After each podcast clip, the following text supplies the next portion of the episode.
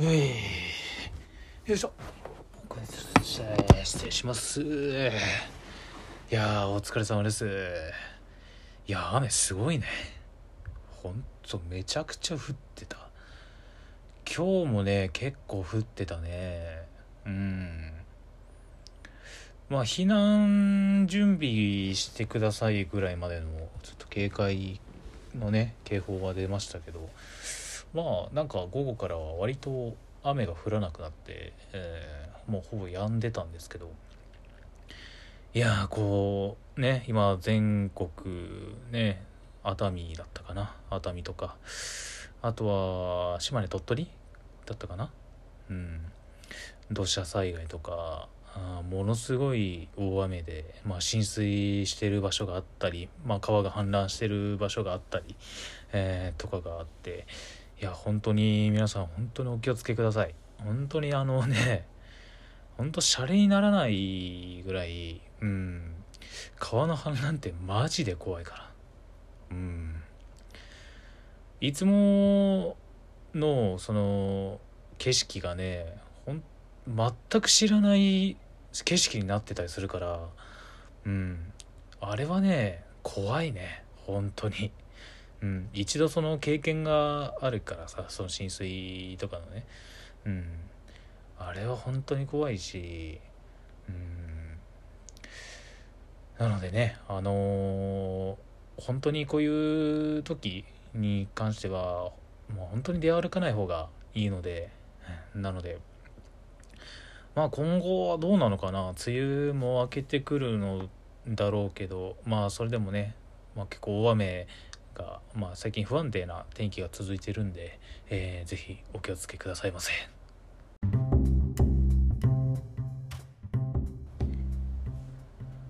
あ今日はね映画の最近見たね映画の話とあと戦国無双の話を またするんだけど、ね、戦国無双5がねもう結構ほぼもう終わったんで、まあ、それについての感想とかレビューをしていこうかなと思っております。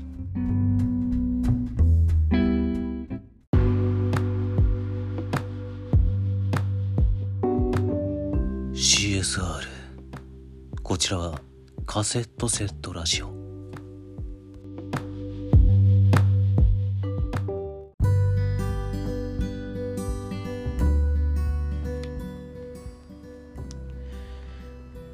映画はね最近まあなるべくこうね映画館でも見るようにしてるし、えーあとはそのネットネットフリックスとかアマゾンプライムビデオとかで、まあ、今までちょっと見たかったけど見れなかった作品とかを見るようにしてるんですけども。でまあ映画館で見た作品だと見ましたよ。ゴジラ VS コング、えーもう何年ぶり ?50 年ぶりぐらいの再会ですよ。あれはもうさぞうれし嬉しかっただろうねゴジラはね。おやっとお前戻ってきたのかって。何？コンコング側がね。何？まさかお前あのテンションね。すごい面白くて。なんかそのやっぱ心なしかそのゴジラもそうだしコングも嬉しそうだったよね。うん。本当嬉しそうな顔でね2人再会してあの殴り合いを始めるんだけど。あれはねなんかこうなんだろうな。なんか見てるだけで何かが成立しちゃってるんだよね。うん。なんかこうもう怪獣たちがもう出てるだけでも興奮するんですよ。もうなんか何でもよくなっちゃうぐらいの。うん。ね。人間ドラマなら怪獣ドラマがね展開する、えーね作品で。なんかもともとあれね最初の出来上がったやつを、まあ、試写会みたいな形で公開したらまあ不評だったみたいで。っていうのもまあ人間ドラマが、うん、多くなりすぎちゃってまあその批判につながりでなんかいろいろね見直しをしたところであの形になった、うん、なんかあれがもう一番ベストな形みたいで、まあ、なんかそのディレクターズカット版、うん、を出すよりかはあれがもう完璧な作品だということで。本当にね人間ドラマはね本当合ってないようなものぐらいのもう観客 うんみたいな感じであの3人がねいるんですよ あのね3人がねなんかスパイみたいなことをやってそのまあなんだろう悪いことをしようとしてるっていうよりかは、まあ、兵器を開発してる施設に行くんだけど あのラストシーンのね「イエー!」っていうシーンがあるんだけどあれは多分観客のね心を代弁してくれてる声出したくてもこううわってもこう抑えるしかないんだけど代わりにその3人がねあのリアクションしてくれて超面白かった。よくぞ言ってくれた、ね、まあそのやっぱりね怪獣ねコングとこうゴジラがもうね戦ってで小栗旬が白目てのもうねとんでもなくいい作品だった。もう一回見たいなって思う。うん。やっぱ何度見てもねあのハリウッド版のゴジラまあその2014年からかな、うん、ハリウッド版のやつが始まって。あれのねやっぱりゴジラのいいところはねチャージ音です。あのブレスを吐くシーン。がやっぱこうゴジラのまあ象徴的な攻撃の仕方というかうん。あれがめちゃくちゃかっこよくて背びれからこうだんだん下からこう徐々に光ってきて口から光線を吐くんだけどあのチャージ音がめちゃくちゃかっこいいんであれ映画館で見た時しびれるよ。あれは感動するよ本当に。うん。こうもう下からじわじわ来るあのチャチャージしてくるあの感じ。もう出るぞ出るぞ。今から発射するぞ。あーっつって。それちょっと別だな。ちょっと違う。テイストになっちゃったけど。あの本当にあのシーンはかっこいいんでね。是非映画館で見てください。あれはもう必見です。うん。もしあの今までのシリーズ見たことなかったらそのハリウッド版のねゴジラ見て、えー、コングですね。キングコングの話。まあスカルドスカルトじゃねえ。ドクロ島か。ドクロ島。なんでスカルトって言ったのまあいいや。ドクロ島のやつ見てキングオブモンスターズを見てから見てもらえるとまあ楽しめるかなと思うんだけど。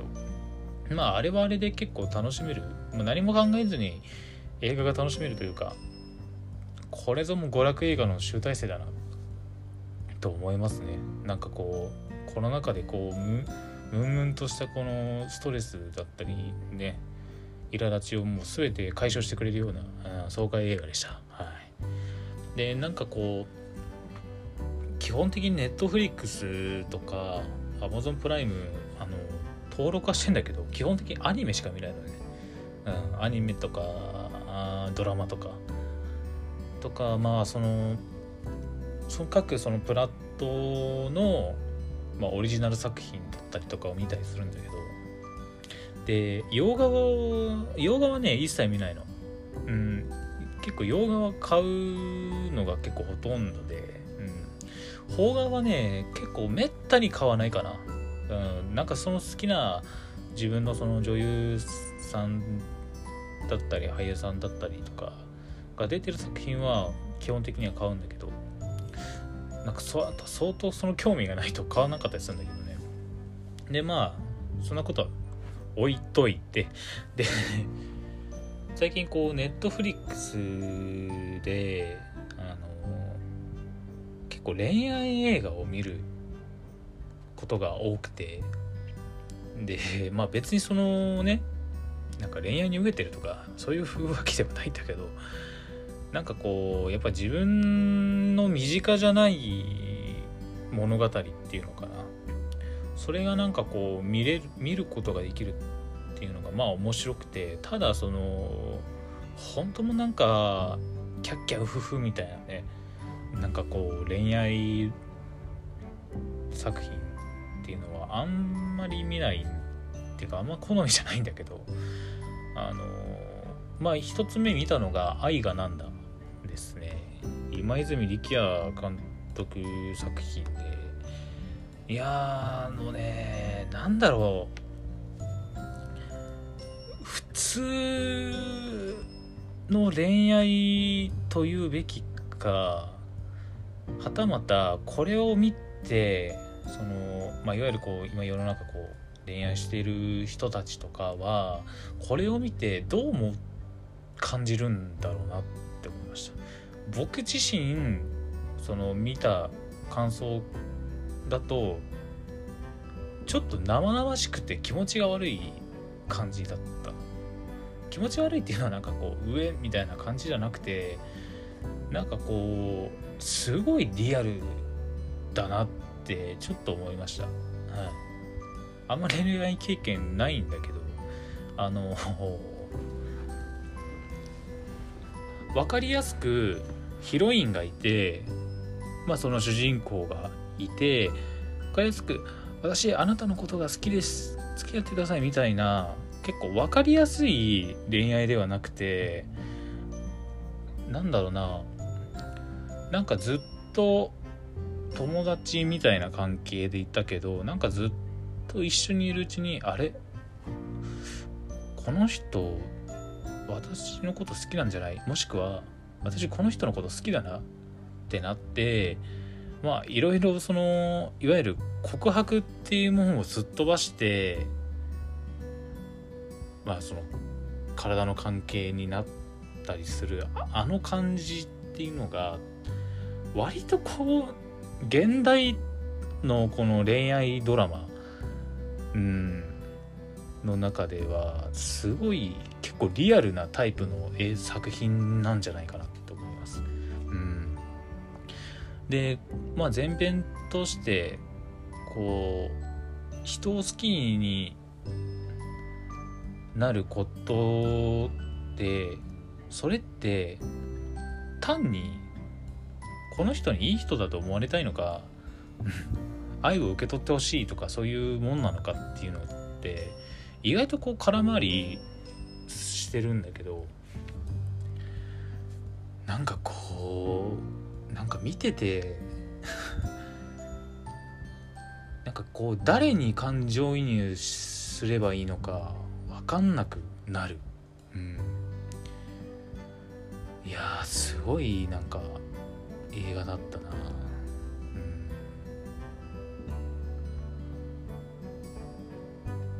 ただこうね自分相手のことは好きだけどただそのこの好きっていうこの感情自体がどんどんやっぱこう時間が経つにつれてそれを相手に伝えてないっていうこの美なんか何とも言えないこの関係性の中でまあこれって恋愛なのか？いやはたまた多分ただ相手の優しさに依存しているだけなのか、うん、なんというかね。うん。難しいねタイトルだなっていうのは。うん。まあ正直ヒロインにはこう感情移入ができないっていう人もいるだろうし逆にこう男の子の主人公の方にも、まあ、ちょっと理解しがたい部分があるんじゃないかなって思う人もいるんだろうけど。うん。いやーなんかねなんかこう何かを経験したらこの映画を改めて見て経験した後に。うん。だけどなんかその感覚っていうのか思うこの映画に対しての感想っていうのもなんか変わってくるのかななんて、えー思ったりしました。うんだからまあ映画としてこの作品面白かったかって言われるとまあ微妙な感じでした。うんなんかこう見ててわからないっていうことよりかはなんかすごいこう気味が悪いというか、なんかこう自分が知ってる恋愛ってやっぱこう恋愛ドラマだったりとかあそのこうゲームとかとかまあ漫画とかねアニメとかでもそうなんだけどやっぱそういうものの知識が多い多いというか、うん、そういう知識ばっかりある中でこれを見た時にあなんか今の若者の若者って言ってもまあ作品出てくる人たちは30代手前とかの方たちで、うん、なんか現代の恋愛ってこんな感じなのかなって、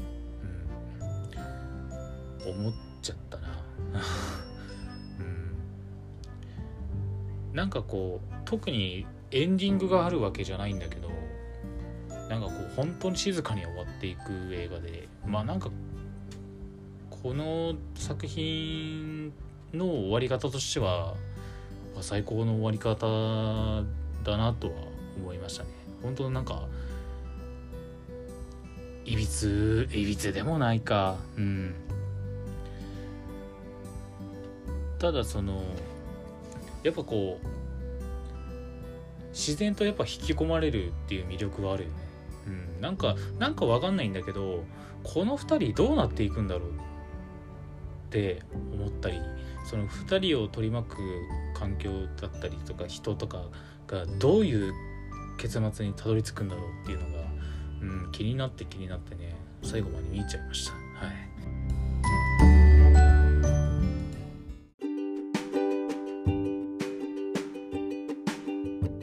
カセットセットラジオカセラジ。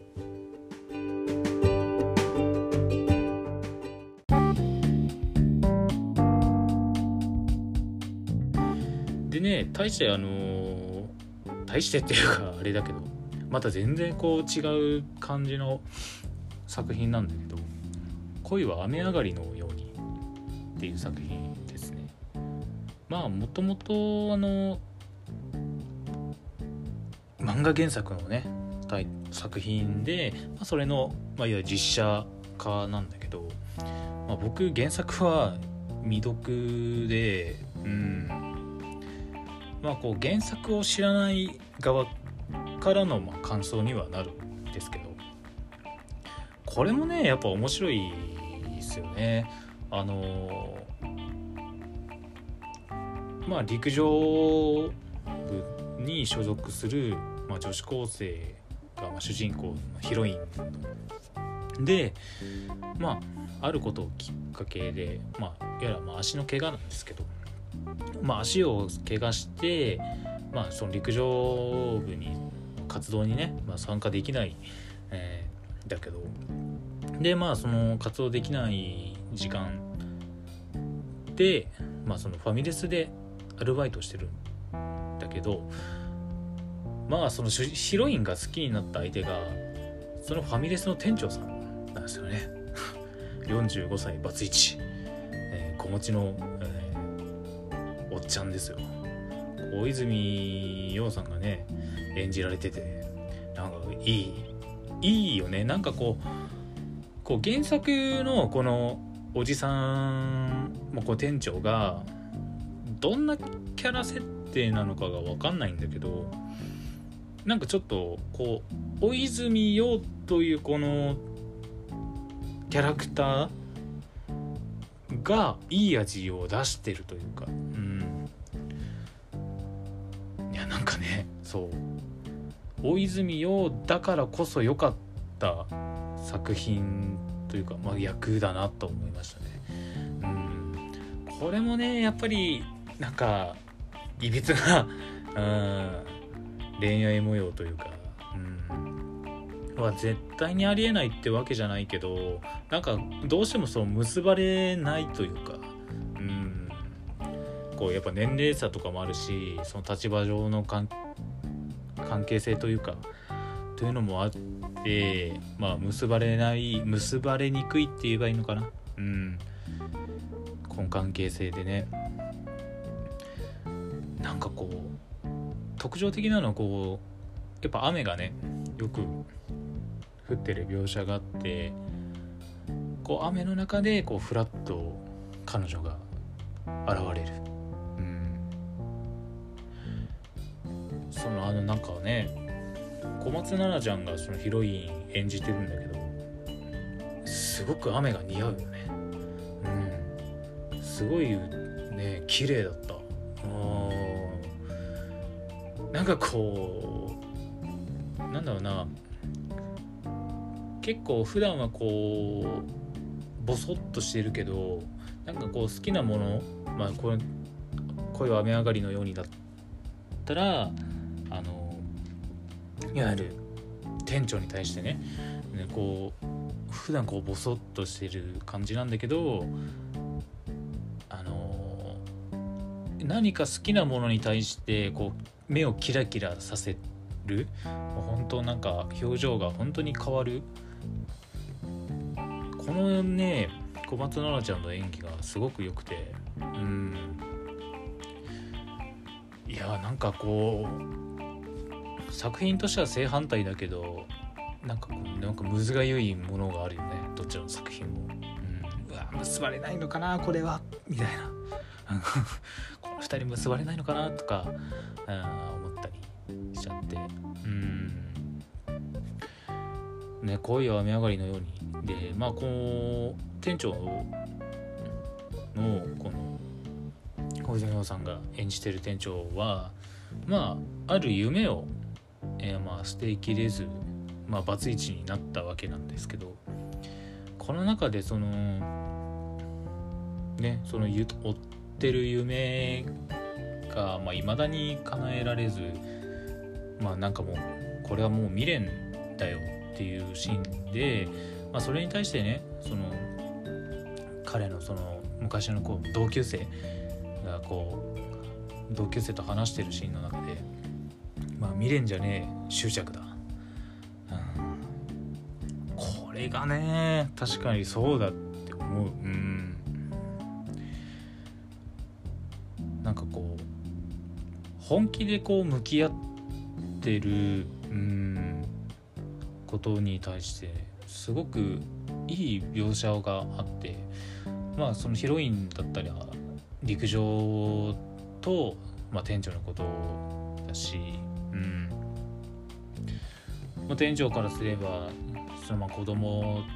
とかああとその追ってた夢追ってる夢、うん、これをねこう何かに本気でこう向き合ってるうん。人たちのこの描写もまあこう恋愛映画まあ恋愛作品ではあるんだけど、まあ、ある種そのサクセスストーリーな展開もあってうん。それもなんかこうこの作品をなんかこう目が離せないところというか、うん、店長もそうだしヒロインもそうだしなんかこう年齢差もあるし店長おっちゃんだけどなんかどちらもやっぱこう青春にまあなんか執着してる。うん。まあどちらかというとねでもヒロインは一回その青春を捨てた側の人間で逆にその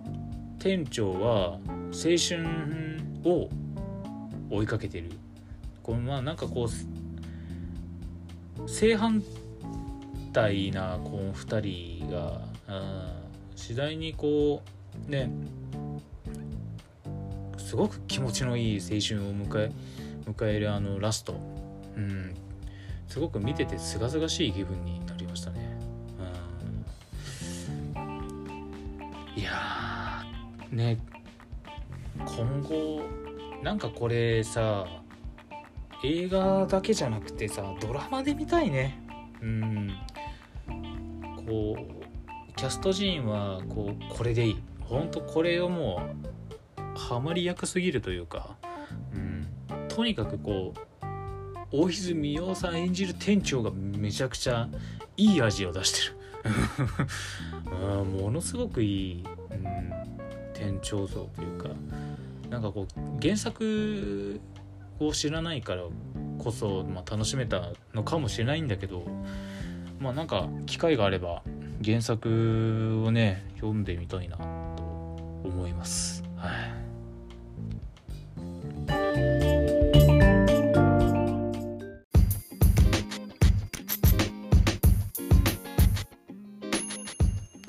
カセットセットラジオ